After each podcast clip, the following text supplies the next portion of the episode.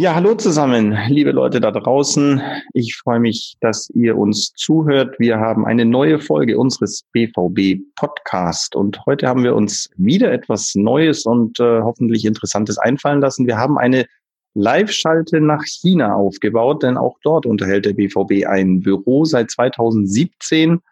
Und ich spreche heute mit Benjamin Wahl. Mein Name ist Daniel Stolpe. Beim BVB verantworte ich die internationale Kommunikation und Benjamin Benny Wahl ist äh, der Leiter unseres Büros in Shanghai, Head of China. Benny, guten Nachmittag, muss ich sagen, nach China, denn ihr seid uns ja sieben Stunden voraus. Hallo Daniel, freut mich, dass wir uns mal wieder unterhalten. Hier ist schon später Nachmittag und wir können gerne wie sonst auch immer beim Benny bleiben. Brauchen wir nicht auf Benjamin förmlich auszudehnen. Das freut mich sehr. Benny, wie ähm, die Frage, glaube ich, muss man in diesen Zeiten stellen. Die erste Frage: Wie geht's dir? Wie geht's euch? Geht uns gut. Es ist in äh, Shanghai fast wieder back to normal, würde ich sagen. Ich hatte letzte Woche mich auch mit den Kollegen in Dortmund unterhalten, mit Carsten Kramer. Der fragte auch nochmal, wie es aussieht. Ähm, ich würde sagen, wir sind wieder bei circa 80 Prozent. Also Restaurants haben wieder geöffnet, Parks hatten geschlossen. Wir, wir sind ziemlich zentral, sitzen im Jing'an Carry Center ähm, was fast leergefegt war die letzten Wochen, ähm, ist jetzt auch wieder sehr rege besucht. Ähm, was noch zu hat, sind Kitas, Schulen und Universitäten. Da warten wir weiterhin auf eine Ansage, wann es da weitergeht. Du weißt, haben wir einige Kooperationen mit Universitäten in China, aber das ist im Moment noch gestoppt. Es gab heute eine ganz interessante Entwicklung. Meine, mein WeChat-Account ist vollgelaufen mit Nachrichten heute Morgen weiß nicht, ob ihr es in Deutschland schon gelesen habt, äh, China hat die, die Grenzen geschlossen für Ausländer. Ähm, die Flüge waren ja sowieso schon stark gedrosselt. Ich glaube, es durfte nur noch ein Flug pro Woche pro Land ähm, stattfinden. Und das haben sie wohl gestern Abend oder heute Morgen ganz gecancelt. Und daher die Sorge jetzt, dass das Virus wieder aus, aus dem chinesischen Ausland nach China kommt, ist im Moment größer als äh, nochmal eine neue Infektion innerhalb von Chinas. Mhm. Du hast schon ein bisschen äh, beschrieben, wie die Lage im Moment ist und du hast auch schon angerissen, also das Büro ist in Shanghai, wie du sagst, sehr zentral in einem ähm, Business Tower. Ich glaube, ihr sitzt im 23. Stock, wenn ich es noch richtig erinnere, von meinen Besuchen. Ähm, Fast 22. 22. Hm, es war äh, recht leergefegt, sagst du auch. Wie war denn die Zeit seit Januar? Und man muss ja äh, eines hervorheben, ähm, viele Menschen, die auch vielleicht äh, über die Weihnachtszeit äh, nach Europa gegangen sind. Äh, du nicht. Du bist die ganze Zeit in China mhm. geblieben. Du bist die ganze Zeit vor Ort geblieben. Wie war das äh, Leben für dich? Du hast schon angesprochen, du bist ja auch Familienvater. Ähm, die Kitas sind zu. Wie viel hat man davon in Shanghai wirklich gemerkt und, und wie war die Zeit im ganzen Land? Bei äh, euch in China ging ja diese Pandemie, hatte die ihren Ursprung.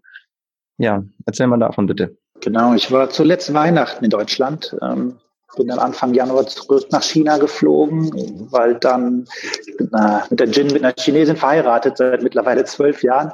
Und dann das äh, chinesische Neujahrsfest, äh, wisst ihr auch, ist das größte Fest hier in China. Es war dieses Jahr sehr früh, am 25. Januar. Man kennt die Bilder, wenn dann fast eine Milliarde Chinesen sich in Bewegung setzen und nach Hause fahren, ist das höchste Fest, ein Stück weit wie bei uns äh, Weihnachten und Silvester zusammen. Das heißt, nach Deutschland sind wir dann direkt ähm, in die Heimat gefahren, zu Gin, eher eine ländliche Gegend. Und dann fingen die ersten Meldungen an. Anfang Januar kamen dann die ersten Meldungen, dass es sich rapide schnell ausbreitet. Am 25. kamen dann die ersten Gerüchte auf, dass man vielleicht ganze Provinzen oder Städte abriegelt. Und so gerne ich dann in der Heimat von meiner Frau bin, was sie, gesagt, sehr ländlich ist, sehr gutes Essen, sehr nette Menschen, äh, hatte ich dann doch die Sorge, dass ich nach Shanghai nicht mehr einreisen kann zeitig. Man konnte die ganze Entwicklung noch gar nicht absehen. Und ich bin dann am 27. Januar zurück nach Shanghai und kurz danach kam dann auch der sogenannte Lockdown der Provinzen, der Städte. Ich kann es jetzt schwer mit Deutschland vergleichen, weil ich, wie gesagt, mehrere Monate nicht da war, aber die Einschnitte in China waren dann schon heftig. Also die, man durfte die Wohncompounds nicht mehr verlassen. In China wohnt man in der Regel in guarded Communities, ähm, wo dann äh, Fieber kontrolliert wurde. Einige Compounds haben auch reguliert, wie oft man rausgehen darf zum Einkaufen. Und daher, das war eine sehr befremdliche, ganz neue Situation für alle. Vermutlich, was ich der Presse entnehme, äh, so wie es jetzt auch fremd und ein bisschen ja, angsteinflößend äh, für uns in Deutschland ist. Es ist in jedem Fall sehr ungewöhnlich, was hier im Moment in Deutschland ähm, los ist. Das öffentliche Leben ist hier auch nahezu lahmgelegt inzwischen. Die, die Plätze, die Fußgängerzonen sind menschenleer, tagsüber, abends, die Restaurants haben geschlossen. Also hier sind ja auch sehr, sehr drastische Maßnahmen ergriffen worden und das ist ja alles sehr vernünftig. Ähm, ich glaube, dass die Menschen in Deutschland sich auch zunehmend einfach daran halten, weil es keine Alternative dazu gibt. Ähm, wie war denn die Reaktion der Menschen auf den, wie du es nennst, Lockdown? Ähm, ich glaube, hier in Deutschland ist immer von, von Shutdown die Rede. Ähm, wie haben die Menschen in, in China darauf reagiert? Ja, man kann sich vorstellen, das wurde hier von einem auf den anderen Tag umgesetzt. Natürlich von oben vorgegeben, auch mit drastischen Maßnahmen. Ich hatte mir erst überlegt, dass, äh, ob man das überhaupt erwähnen kann, dass hier ähm, Handydaten ausgewertet wurden, wer sich wo bewegt. Und wenn man sich ähm, unerlaubt von einem Compound entfernt hat, hat man auch eine Nachricht äh, bekommen, man soll doch bitte sich an die Regularien halten. Gerade heute Morgen habe ich aber im Handelsblatt gelesen, dass genau diese Option auch in Deutschland diskutiert wird, dass man eben Handydaten zumindest auswertet, ähm, um ähm, solche ja, wie sagen Sie, so Herde des Viruses dann Leute zu informieren, dass sie vorsichtig sein müssen, weil sie sich in einem Gefahrengebiet aufgehalten haben. Also da, diese Maßnahmen waren hier drastisch, aber die Leute haben sich alle ja, sehr strikt daran gehalten. Die Stadt Shanghai war wie leergefegt. Ich war einige Male joggen. Es war eine ganz surreale Situation durch so eine Stadt, die sonst. Es war aber noch erlaubt, joggen zu gehen. Ja, die Regelung war, es war quasi kein Gesetz von oben. Jeder Compound, jeder Wohndistrikt hat das unterschiedlich stark ausgelegt, ähm, wie man sich bewegen darf. Manche durften zumindest einkaufen gehen. Ähm, manche konnten auch mal so für einen Spaziergang raus. Und bei mir im Compound war es eben noch möglich, auch mal, ich wohne direkt an so einem kleinen Fluss hier, ein paar Kilometer laufen zu gehen. Das ging. Ähm, aber wie gesagt, das war eine sehr surreale Situation. Es waren kaum Menschen draußen. Und nach Hause zu fliegen, nach Deutschland, war dann nicht mehr möglich für euch oder war für euch keine Option, weil auch deine Frau Jin ähm, bleiben wollte? Oder warum habt ihr euch dazu entschieden, in äh, China zu bleiben? Das war ja durchaus nicht abzusehen, wie sich das entwickelt auch. Das stimmt. Es war noch möglich, ihr habt die Situation wahrscheinlich auch mitverfolgt, es wurden immer mehr Flüge gestrichen. Ähm, Viele Bekannte aus Deutschland sind auch zurückgeflogen. Ich würde aber schon sagen, dass äh, mein Lebensmittelpunkt äh, China ist. Für mich war das immer ein Riesentraum, hier nach China zu gehen. Ähm, und das ist für mich auch nach wie vor eine große Erfüllung für diesen großartigen Verein, hier zu arbeiten und den Menschen hier drüben ein bisschen näher zu bringen. Deswegen, das, die Frage hat sich uns nicht gestellt. Ähm, ich wollte hier in China bleiben. Klasse. Dann lass uns auch über diesen großartigen Verein natürlich sprechen und ähm, weg von diesem monothematischen Corona ähm, etwas äh, über den BVB in China erfahren.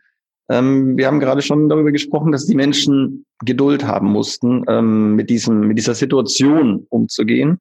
Geduld ist leider für die Fans äh, des BVB in China auch gefragt. Wir mussten unsere äh, geplante Asientour verschieben. Mhm. Wie ist das aufgenommen worden, zumal wir diese Entscheidung ja zu einem Zeitpunkt kommuniziert haben, als Corona noch ein Thema in China war, aber diese Pandemie ihren Höhepunkt in Europa und anderen Teilen der Welt noch gar nicht erreicht hatte. Wir also sehr frühzeitig entschieden haben, nicht nach China zu gehen. Ja, wir haben das mit unseren Fanclubs kommuniziert. Wir haben mittlerweile über 18 Fanclubs hier in China. BVB ist super populär, eine riesen Euphorie für den Verein vorhanden. Ähm, mit Fans, mit Partnern. Ähm, von daher ein Jahr lang darauf hingefiebert. Die Situation hatte sich aber dann so drastisch entwickelt und ähm, es gab unfassbar viele Absagen in jedem Sportbereich, äh, von der Formel 1 bis zu Badminton, Handballturniere, ähm, so wir da auch nicht die ersten waren, die abgesprungen sind, sondern wir haben das, glaube ich, noch ähm, mit gesundem Augenmaß ein paar Wochen abgewägt, ist es noch möglich oder nicht. Aber als wir dann die Entscheidung getroffen haben, würde ich sagen, war viel Verständnis von unseren Fans und auch von unseren Partnern vorhanden, weil du kennst es selbst, du hast schon viele Touren mitgemacht. Es geht darum, Genehmigungen einzuholen, Hotels zu buchen, äh, Flughäfen, Reisen, Gegner zu finden. Ähm, es ist ähm, so ein großes Projekt, eine Mannschaftstour im Sommer. Und das konnte man einfach äh, nicht vernünftig planen. Von daher, das haben die Fans, die Partner verstanden. Und wir freuen uns dann, baldmöglichst wieder zurück nach China zu kommen. Erzähl doch mal, also du hast es gerade schon angerissen, wie komplex die Planung einer solchen Tour ist. Ähm, wer ist da alles involviert? Ähm, erzähl ein bisschen was von unserem Office in, in Shanghai. Wie viele Menschen arbeiten bei euch? Ähm, mit wem arbeitest du aber auch hier im Headquarter am Rheinlanddamm zusammen? Wer sind deine ersten Ansprechpartner hier im Büro in Dortmund? Wir können vielleicht sogar noch ein Stück weiter ausholen. Wir sind mit einem ersten Office im Ausland 2014 schon gestartet. Da haben wir das Office in Singapur eröffnet, wird von unserem General Manager Suresh Letschmann geleitet. In Singapur sind wir fünf Kollegen, ähm, die sich vorwiegend dann um Südostasien kümmern, also unsere Partner in Singapur, in Vietnam, in Thailand, in Indonesien und nach den Mannschaftstouren in den Jahren 15, 16, wo wir dann so eine Euphorie für den BVB festgestellt haben, vor allem auch in China, haben wir uns dazu entschlossen, 2017 dann zusätzlich das Office hier in Shanghai zu eröffnen. Wir sind damals zu zweit gestartet. Mein Kollege Martin war der erste Mann im Office, hat das hier eröffnet. Ich bin ein wenig später hinzugestoßen. Martin, muss man anmoderieren, ist ähm, ein in Deutschland geborener junger Mann mit chinesischen Eltern, der beide Sprachen fließend spricht. Genau, richtig. Das ist so, genau. Martin. Unsere Allzweckwaffe. Genau, Allzweckwaffe und Gold wert fürs Office. Ähm, genau. Und dann zusätzlich auch noch unsere chinesischen Kollegen mit Yuchi Leo, die unser Business Development und Sales leitet, mit den Partnern eng in Kontakt ist. Wir haben einen PR-Manager, der äh, die großartigen Geschichten über Borussia Dortmund auch in der chinesischen Presse publiziert und so viel die gute Seele unseres Offices, die äh, uns mit allen organisatorischen Fragen unterstützt. Das ist das Team. Ähm, halten immer wieder auch Fußballcamps ab, wenn Trainer aus Dortmund rübergeflogen kommen. Das sind dann aber eher temporäre Camps, mal für eine Woche oder ein Wochenende. Aber du hast ihn schon äh, erwähnt und anmoderiert, Marius Lorenz, ähm, ein Dortmunder Junge, ein heimlicher Star in China eigentlich. Ganz, ganz lustige Geschichte, wo immer er auftaucht mit der BVB Fußballakademie, die das ganze Jahr über vor Ort ist in äh, China. Ist er sowas wie der, der heimliche Star und Liebling nicht nur der Kleinen. Richtig. Genau, Marius hat hier ein eigenes Videotagebuch, ähm, erzählt aus seinem Leben, wie er sich hier als äh, Ausländer in den ersten Wochen zurechtgefunden hat. Äh, am Anfang ist ja immer noch viel Euphorie und neue Eindrücke mit dabei. Ähm, das hat sich aber weiterentwickelt. Wir, ich hatte die 18 Fanclubs erwähnt. Wir schauen Durchschnitt vielleicht alle zwei Wochen die Spiele zusammen mit unseren Fanclubs. Wir stimmen dann online ab, äh, wer eine gute Idee hat, in welche Stadt wir kommen sollen. Und dann fliegen wir mit unserem Team nach Xi'an, nach Shenzhen, nach Chengdu, Beijing, hier in Shanghai, treffen uns mit unseren Fanclubs. Marius ist immer mit dabei, ein Kamerateam auch. Und dann, da die Spiele ja sehr spät in der Nacht sind oder zumindest spät am Abend, äh, gestalten wir den Tag zusammen. Und Marius ist meistens dann unser Hauptmoderator. Ähm, äh, wir gehen zu kulturellen Einrichtungen in der jeweiligen Stadt, zünden Duft und ja, Duftkerzen an, beten für den Sieg des BVB. Marius hält dann noch äh, Fußballcamps oder kleine Turniere ab für die Fanclubs und abends schauen wir dann das Spiel zusammen in einer Fanclub-Kneipe oder in einer Bar. Das passt dazu, dass wann immer ich dich äh, unter dem Jahr anrufe, unter normalen Umständen, ich dich eigentlich im Taxi erwische oder du sagst, ich kann jetzt nicht, wir starten gleich oder kann ich dich nach der Landung wieder anrufen. Also ich weiß, du bist viel unterwegs. Wir sind ein bisschen abgedriftet ähm, bei der Vorstellung unseres Offices. Wir hatten gesagt, die ähm, Planung einer solchen Tour und dann eben auch das Zusammenspiel hier mit der Zentrale in, in Dortmund. Mhm. Erzähl noch mal ein bisschen äh, darüber. Du hattest es schon angerissen in vielen Punkten, was es alles zu gestalten gibt. Wie viel Arbeit dahinter steckt, wie viele Monate nehme ich mal an, äh, bis äh, der BVB in China ankommen kann und was ihr da alles hinter den Kulissen fleißig macht. Wie ist dann da das Zusammenspiel? Wir haben ja in ähm, Dortmund im Headquarter auch eine eigene Abteilung für Internationales, für Internationalisierung, für neue Geschäftsfelder. Die wird geleitet von äh, Benedikt. Auch da bleibe ich jetzt mal beim Rufnamen Bene. Scholz, ähm, der wird wahrscheinlich auch dein fast täglicher Ansprechpartner sein, könnte ich mir vorstellen. Auch mit Carsten Kramer wirst du sehr viel im Austausch sein. Genau, Bene, ich glaube, wir sind im gesamten internationalen Department von Bene 17 Leute. Das heißt, es ist äh, nicht nur China, Singapur haben wir gerade angesprochen. Wir arbeiten aber auch sehr eng mit den Kollegen Lagardère in New York zusammen. Wir haben einen Kollegen Max, der sich explizit für den, äh, den indischen Markt kümmert. Von daher, das ist mittlerweile eine recht große Truppe und wir sind im Grunde dann im engen Austausch mit allen Abteilungen, die am Rheinland-Damm in Dortmund sitzen. Das ist ähm, die Presse- und Medienabteilung, Daniel, mit dir natürlich, ähm, mit dem mit dem, mit dem Fan-Austausch, mit, mit Basti Schneider, der das betreut, unsere internationalen Fanclubs, äh, mit dem Marketing, mit der Finanzabteilung bezüglich Verträgen. Natürlich verdienen wir drüben auch, auch Geld. Von daher ist ein Austausch mit der Finanzabteilung gegeben. Das, ähm, das erstreckt sich auf alle Bereiche von Borussia Dortmund. Wir sind eben zusammengefasst äh, bei Benedikt Scholz im International Department. Das ganze Thema Internationalisierung, äh, du hattest es schon angesprochen, in Singapur das Büro gibt es jetzt seit fünf, sechs Jahren. Losgegangen war es wahrscheinlich 2010, 2011 kann man sagen, als äh, Shinji äh, zum BVB gekommen ist und wir einfach festgestellt haben und total begeistert und überrascht davon waren, wie viele Fans äh, wir seinetwegen in Japan gefunden hatten. Japan gilt ja für uns so ein bisschen als der das Ursprungsland der Internationalisierung. Dann kam aber relativ schnell eben auch Südostasien, du hast es angesprochen, dazu China. Ähm, ist das jetzt tatsächlich so ein weltumspannendes BVB-Netzwerk schon, das da entstanden ist? Glaube schon. Also die Zahlen sind weiterhin riesig hier drüben. Wenn wir uns das anschauen, die letzte Nielsen-Studie spricht von 80 Millionen Chinesen, äh, die den BVB kennen. Wir spielen mittlerweile neun Social-Media-Plattformen allein hier in China, von Weibo über WeChat, äh, Douyin, TikTok. Das sind äh, unfassbare Zahlen. 2,4 Millionen Leute folgen hier dem BVB allein auf Weibo. Weibo, musst du erklären, ist in äh, China so etwas wie Facebook äh, und WhatsApp in einem. Und YouTube, genau, auch noch äh, videolastig. Ähm, das heißt, die Begeisterung für Fußball ist sowieso im Land da. Das spürt man überall. Es werden überall Fußballplätze gebaut. Junge Leute spielen Fußball. Ein bunter Mix, der sich nicht immer nur direkt auf Fußball fokussiert. Ich glaube, die Menschen haben schon erkannt, äh, dass wir ein besonderer Verein sind mit besonderen Werten, eben kein künstliches Plastikkonstrukt, sondern eine echte Fankultur haben, ähm, auf diese Spielerphilosophie setzen und äh, junge Talente ausbilden. Ähm, das, das begeistert die Chinesen. Es ist aber auch ein Stück Lifestyle und Fashion mit dabei. Also wir sind hier mehrfach zum Most Handsome Foreign Club gewählt worden in den letzten Jahren in China.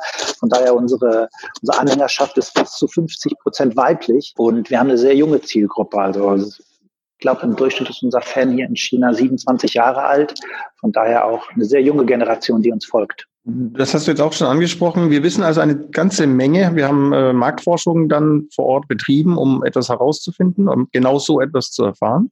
Wie volatil ist denn auch das Fanverhalten? Also das ist ja etwas, was hier in Europa häufig hinterfragt wird, ob jemand, der sich als BVB-Fan in China bezeichnet, auch wirklich ein BVB-Fan ist oder ob es an einem einzelnen Spieler hängt und wenn der Spieler vom BVB zu einem anderen Verein wechselt, der, der Fan gleich mitwechselt. Wie treu sind denn unsere BVB-Fans in China? Wissen wir darüber? Ja. Wir haben, wir haben sehr loyale Fans hier drüben. Ähm, das, das spiegeln die Zahlen auch von Nielsen wieder. Man arbeitet immer mit einem Zweitclub. Wie viele Fans haben noch einen Zweitclub? Und da können wir sehen, dass äh, sehr viele Chinesen eben nur Borussia Dortmund als ihren Lieblingsclub angeben. Ich würde aber gar nicht so sehr auf die Zahlen schauen. Ich finde, man merkt es eher in so kleinen, in kleinen Events im täglichen Leben, als wir zum Beispiel die die schrecklichen Niederlagen gegen die Bayern letzte Saison hatten. Ähm, was war es, ein 5-1. Haben wir auch zusammen mit unseren Fans in Peking geguckt. 5-0 ähm, sogar. Man spricht ja oft vom 5-0. Man spricht, spricht ja auch vom Victory Market, dass die Chinesen immer auf den Besten, den Stärksten, den Größen gehen. Und nach diesem Spiel haben unheimlich viele Fans bei sich auf ihrem WeChat-Account, was man dann wieder mit Twitter oder Facebook vergleichen könnte, gepostet. Ähm, wir stehen zusammen in guten wie in schlechten Zeiten. Und in einem Land, wo man oft darüber spricht oder wo es tief in der Kultur verankert ist, sein Gesicht nicht zu verlieren und äh, nach, positiv, nach außen sehr, sehr positiv zu wirken, ist das für mich ein Riesen-Commitment von unseren Fans, dass sie sagen, Borussia Dortmund, wir gehen mit euch durch gute und durch schlechte Zeiten. Und daher sind wir stolz hier auf unsere Fans und, und dass uns so viele in China folgen. Das ist cool. Ihr habt auch gerade kürzlich ähm, ein Event veranstaltet, das so überhaupt nicht geplant war, habt aber sehr spontan damit bewiesen, auf die Umstände reagieren zu können. Es gab ein Online-Event äh, in Zeiten, in denen man sich offline ja nicht so gut versammeln kann. Ähm, das sollte eigentlich dazu dienen, das äh, Derby anzugucken gegen unsere blauen Nachbarn. Mhm. Und als dann auch klar war, dass dieses Spiel nicht stattfinden kann, habt ihr das Programm nochmal völlig umgemodelt und auch ohne Fußball unglaubliche Zahlen erzielt. Ich habe was gehört von fast drei Millionen Menschen, die bei einem Online-Event des BVB zusammengekommen sind. Da musst du uns wirklich äh, ein paar Hintergründe liefern, bitte. Ja, von den Zahlen waren wir auch überwältigt. Du hast es gesagt, wir hatten wieder eine Fanparty geplant äh, zu, zum Derby und das ist abgesagt worden. Dann äh, haben wir gesagt, okay, wir, wir zeigen das Spiel ähm, online ähm, das ist dann ja auch noch gecancelt worden, den Livestream des Spiels. Und wir haben gesagt, wir möchten trotzdem was mit unseren Fans machen. Wir hatten auch nochmal in den Fanclubs rumgefragt. Alle haben gesagt, lasst uns den Abend zusammen verbringen. Und wir sind dann auf eine neue Plattform gegangen, die arbeitet mit sogenannten Split-Screens. Sieht sehr wild aus aus europäischer Sicht, mit ganz vielen Bildschirmen, ein Hauptbildschirm und ringsherum hat man sehr viele kleine Bildschirme. Und wir haben da dann einen BVB-Abend mit den Fans veranstaltet. Die Fans konnten ihre Geschichten über den BVB erzählen, wie sie zu uns gefunden haben, ihre schönsten Geschichten mit dem BVB. Wir haben einen berühmten chinesischen Sänger gefunden, der hat sich gemeldet, der hat ein Lied über den BVB geschrieben und den Abend dann gesungen. Hast du singen? ja, ich habe es vorgesungen. Nein, habe ich natürlich nicht. Und äh, ja, wir Aber was waren da für Geschichten denn zum Beispiel dabei? Hast du noch so ein, zwei parat von, von Chinesen, die erzählt haben, wie sie zu uns gekommen sind? Also das ist ja interessant. Wie finden äh, junge Chinesen zum BVB? Sind es dann eben Spiele, sind es Spieler? Es sind Spieler. Ich glaube, es ist wie bei uns in Deutschland. Jeder Fan hat so ein Stück weit seine eigene Geschichte, seine eigene Liebe zum Verein. Ne? Bei uns ist es natürlich regional geprägt, dann in Dortmund. Ähm, das sind wieder ganz andere Geschichten hier drüben. Wir haben einen ähm, Superfan, nennen wir ihn den Noah, der sammelt seit, äh, ja, seit einer Dekade Borussia Dortmund Trikots ähm, die er auch regelmäßig dann auf so Fanabenden vorstellt. Eine unfassbare Trikotsammlung, ich glaube von fast 200 BVB-Trikots. Er hatte den Abend sein. Hat er auch in Deutschland studiert? Sascha studiert, genau, du kennst ihn auch. ähm, in 2012 zu den Klopp-Zeiten sind natürlich viele Chinesen auch auf Borussia Dortmund aufmerksam geworden. Da hatten einige Fans ihre, ihre Geschichte geteilt. Also ganz unterschiedlich. Ähm, sie konnten ihre Videos einsenden. Wir haben noch so eine Balljonglier-Aktion mit den Fans gemacht. Ja, und am Ende waren es fast drei Millionen Zuschauer. Ich glaube 2,88, die den Abend hier mit Borussia Dortmund verbracht haben. Äh, von daher, das war so erfolgreich, da wollen wir festhalten. Und in zwei Wochen soll es dann den nächsten Online-Event geben. Also Kollege Martin Zhang war vor einigen Wochen noch in Deutschland und hat einige Folgen seines Videotagebuchs gedreht, in dem er nochmal das Stadion vorstellt. Er war beim Spieltag dort, ähm, war beim Jugendleistungszentrum, im Football Now, in der Fanwelt, äh, in der Stadt unterwegs. Das werden wir auf jeden Fall zeigen. Das äh, finden die Chinesen unheimlich interessant, dann auch so ein Gefühl von Dortmund zu bekommen für die Stadt und die Leute dort. Insgesamt, äh, Social Media ist natürlich ein riesengroßes Thema in China und du hast die Followerzahlen schon angesprochen und insgesamt, also wenn man das mal einordnet, 80 Millionen Menschen in China kennen den BVB. Das ist ja in etwa die äh, Gesamteinwohnerzahl Deutschlands. Also die Zahlen sind, sind riesig. Das waren sehr, sehr interessante Einblicke, äh, Benny, in das Leben in äh, China, in dein Leben, in deinen Alltag, aber natürlich auch in dein schwarz-gelbes Wirken. Vielen Dank dafür und äh, entlassen möchte ich dich natürlich mit äh, den Wünschen, dass auch bei euch in China die Situation sich jetzt wirklich bald ähm, hinsichtlich Corona dahingehend wiederentwickelt, dass das Leben seinen Gang aufnehmen kann und äh, natürlich, im Moment geht es uns allen auf der Welt so. Der, das, was wir lieben, der Sport, äh, in unserem Fall der Fußball, steht still. Kannst du denn schon etwas sagen, wann in China die Liga ihren Spielbetrieb wieder aufnehmen wird oder wann wieder gekickt werden kann? Keine offizielle Ankündigung. Wir vermuten aber, wenn dann Schulen und Kitas wieder öffnen, dass sich dann äh, der Fußball anschließen wird. Wir hoffen, dass das dann ab Mai der Fall sein wird. Dann drücken wir euch dafür die Daumen. Ich bedanke mich ganz herzlich, Benny. Das war, äh, hat sehr viel Spaß gemacht mit dir und äh, wir hoffen, für unsere Zuhörer war das ein oder andere dabei, was sie so über China noch nicht wussten. Euch da draußen auch alles Gute und das Wichtigste in diesen Tagen. Bleibt gesund. Danke, Daniel. Viele Danke. Grüße ins schöne Dortmund. Tschüss. Viele Grüße nach Shanghai.